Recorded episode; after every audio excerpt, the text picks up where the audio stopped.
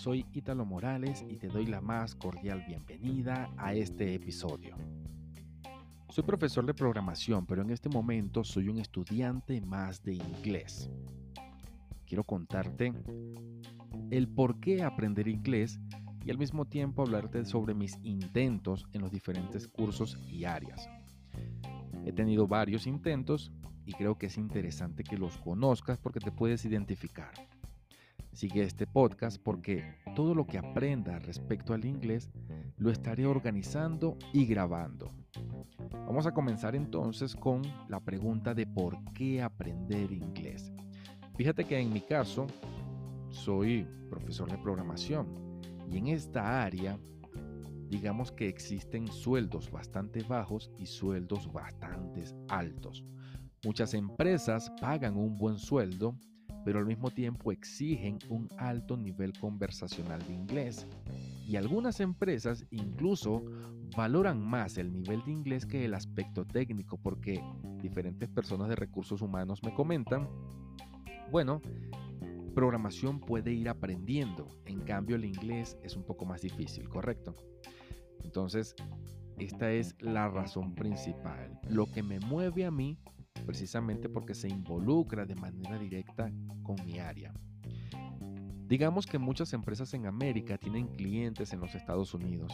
Es allí donde las diferentes economías se comparan y a nosotros que vivimos en América Latina nos pueden pagar altos sueldos, altos salarios.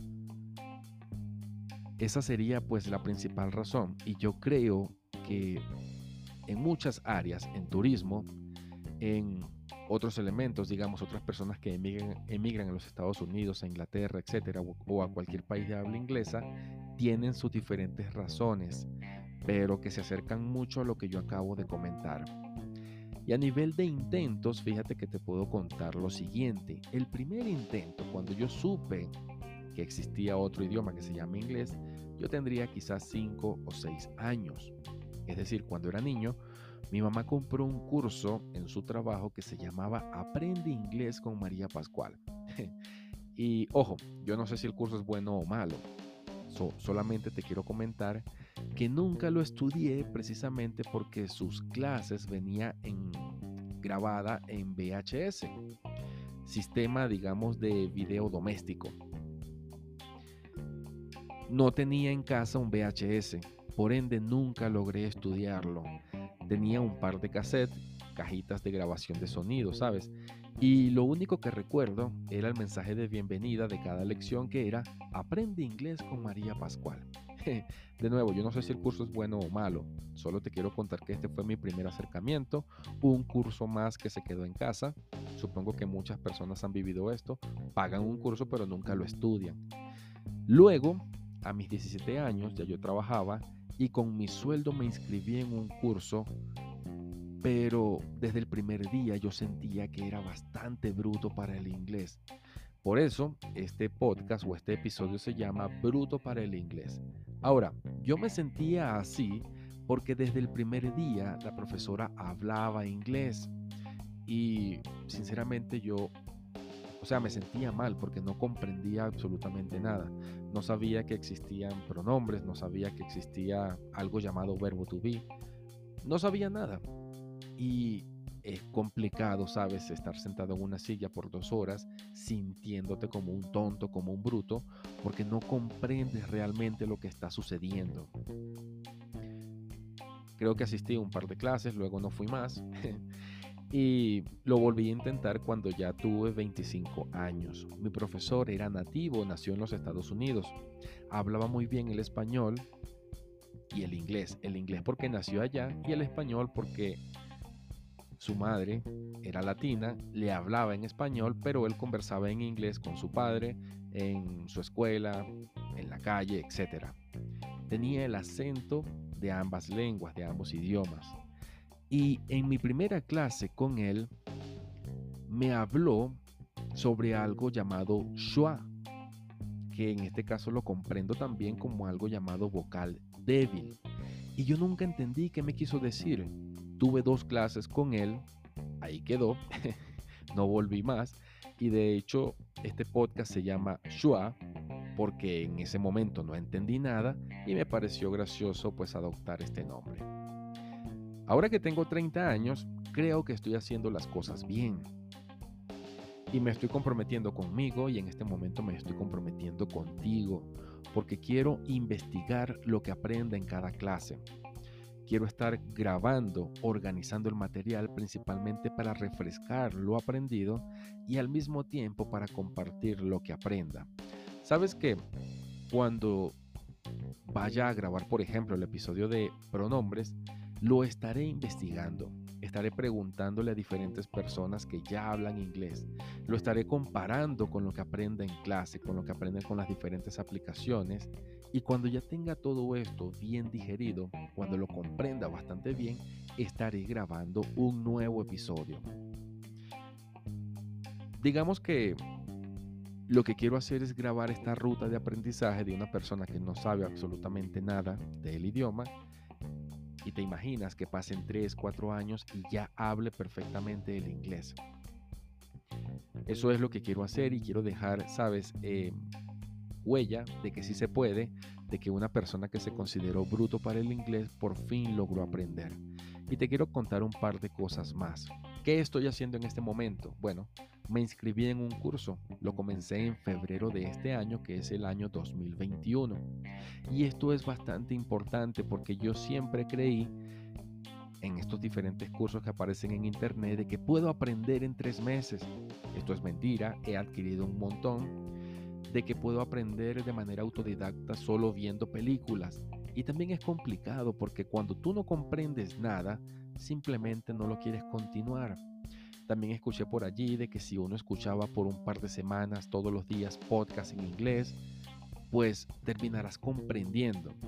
Y créeme que hice todo eso. De hecho, si tú colocas en YouTube, aprende inglés mientras duermes, te van a aparecer diferentes videos de 8 horas, que en teoría si los colocas por un par de semanas, de igual forma vas a aprender inglés. Bueno, nada de esto funcionó conmigo he hecho muchísimas cosas para aprender porque cuando a mí me rechazaban en algún empleo por no saber inglés, yo agarraba una motivación increíble y luego lo abandonaba. Uno, porque conseguía otro empleo que no me exigía el inglés. Y dos, precisamente porque no comprendía nada. Yo no sé si en definitiva era un tema de metodología o que yo de verdad creía ¿sabes? Que era un bruto para el idioma, para el inglés. En este caso, te comento de nuevo, estoy haciendo un curso presencial y al mismo tiempo estoy apoyando este curso con diferentes acciones. Por ejemplo, mi celular ya está en inglés, mi computadora también está en inglés. Tengo el correo electrónico, Gmail en este caso, configurado en inglés, por ende, cuando, hablo, cuando abro YouTube, cuando abro Gmail, me he suscrito en, bueno, para finalizar lo de Google, eh, cuando hablo diferentes aplicaciones de Google, todas me aparecen en inglés, Google Docs, el Excel de Google, etc.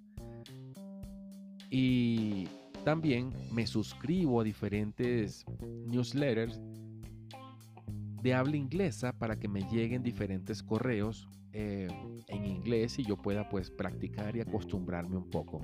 Otra cosa que hice también fue seguir en Twitter muchas cuentas de habla inglesa, precisamente para leer sus tweets. En TikTok también he estado siguiendo diferentes cuentas de personas de Estados Unidos para poco a poco, sabes, irme acostumbrando al sonido. Es interesante porque yo entendí, primero, que el inglés hay que estudiarlo, al mismo tiempo hay que practicarlo todos los días tienes que tener un acercamiento con el inglés para que se te vaya haciendo cómodo. Y te puedo comentar que al día de hoy, 10 de junio, que estoy grabando esto, escucho con placer muchas canciones en inglés. Antes esto me atormentaba porque sentía que lo hacía siguiendo esos diferentes consejos de que si yo escuchaba mucha música iba a aprender, etc.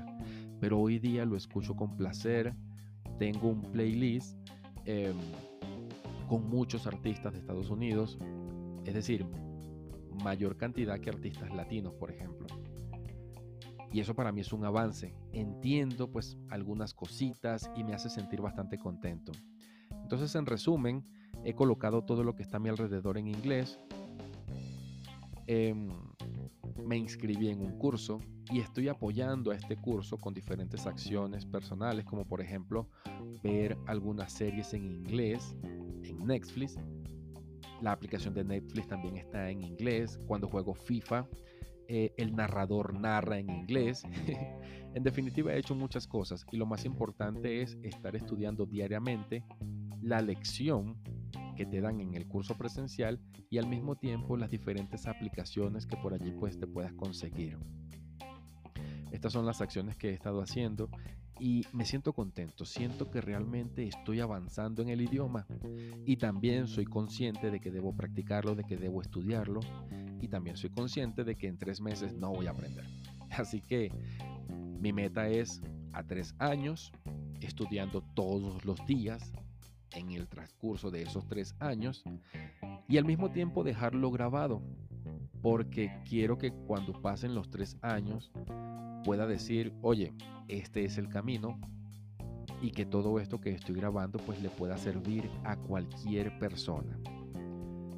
Me ha costado mucho entender cómo aprender, reconocer em, las diferentes técnicas para aprender este idioma, pero en este momento pues me siento bastante motivado y la idea del podcast, como te había comentado en el trailer, es que estoy grabando esto para forzarme a investigar material adicional que pueda ayudarme a entender con mayor facilidad todos los conceptos y al mismo tiempo dejarlo grabado. La otra idea pues de trabajar en estos podcasts es que diferentes personas que ya conozcan y dominan el idioma me pueden dar consejos, me pueden ayudar con diferentes tips y al mismo tiempo esto pues me va a ayudar a avanzar en gran medida en el aprendizaje de este idioma. Así que con esto me despido. Sigue este podcast porque te voy a compartir todo lo que aprenda.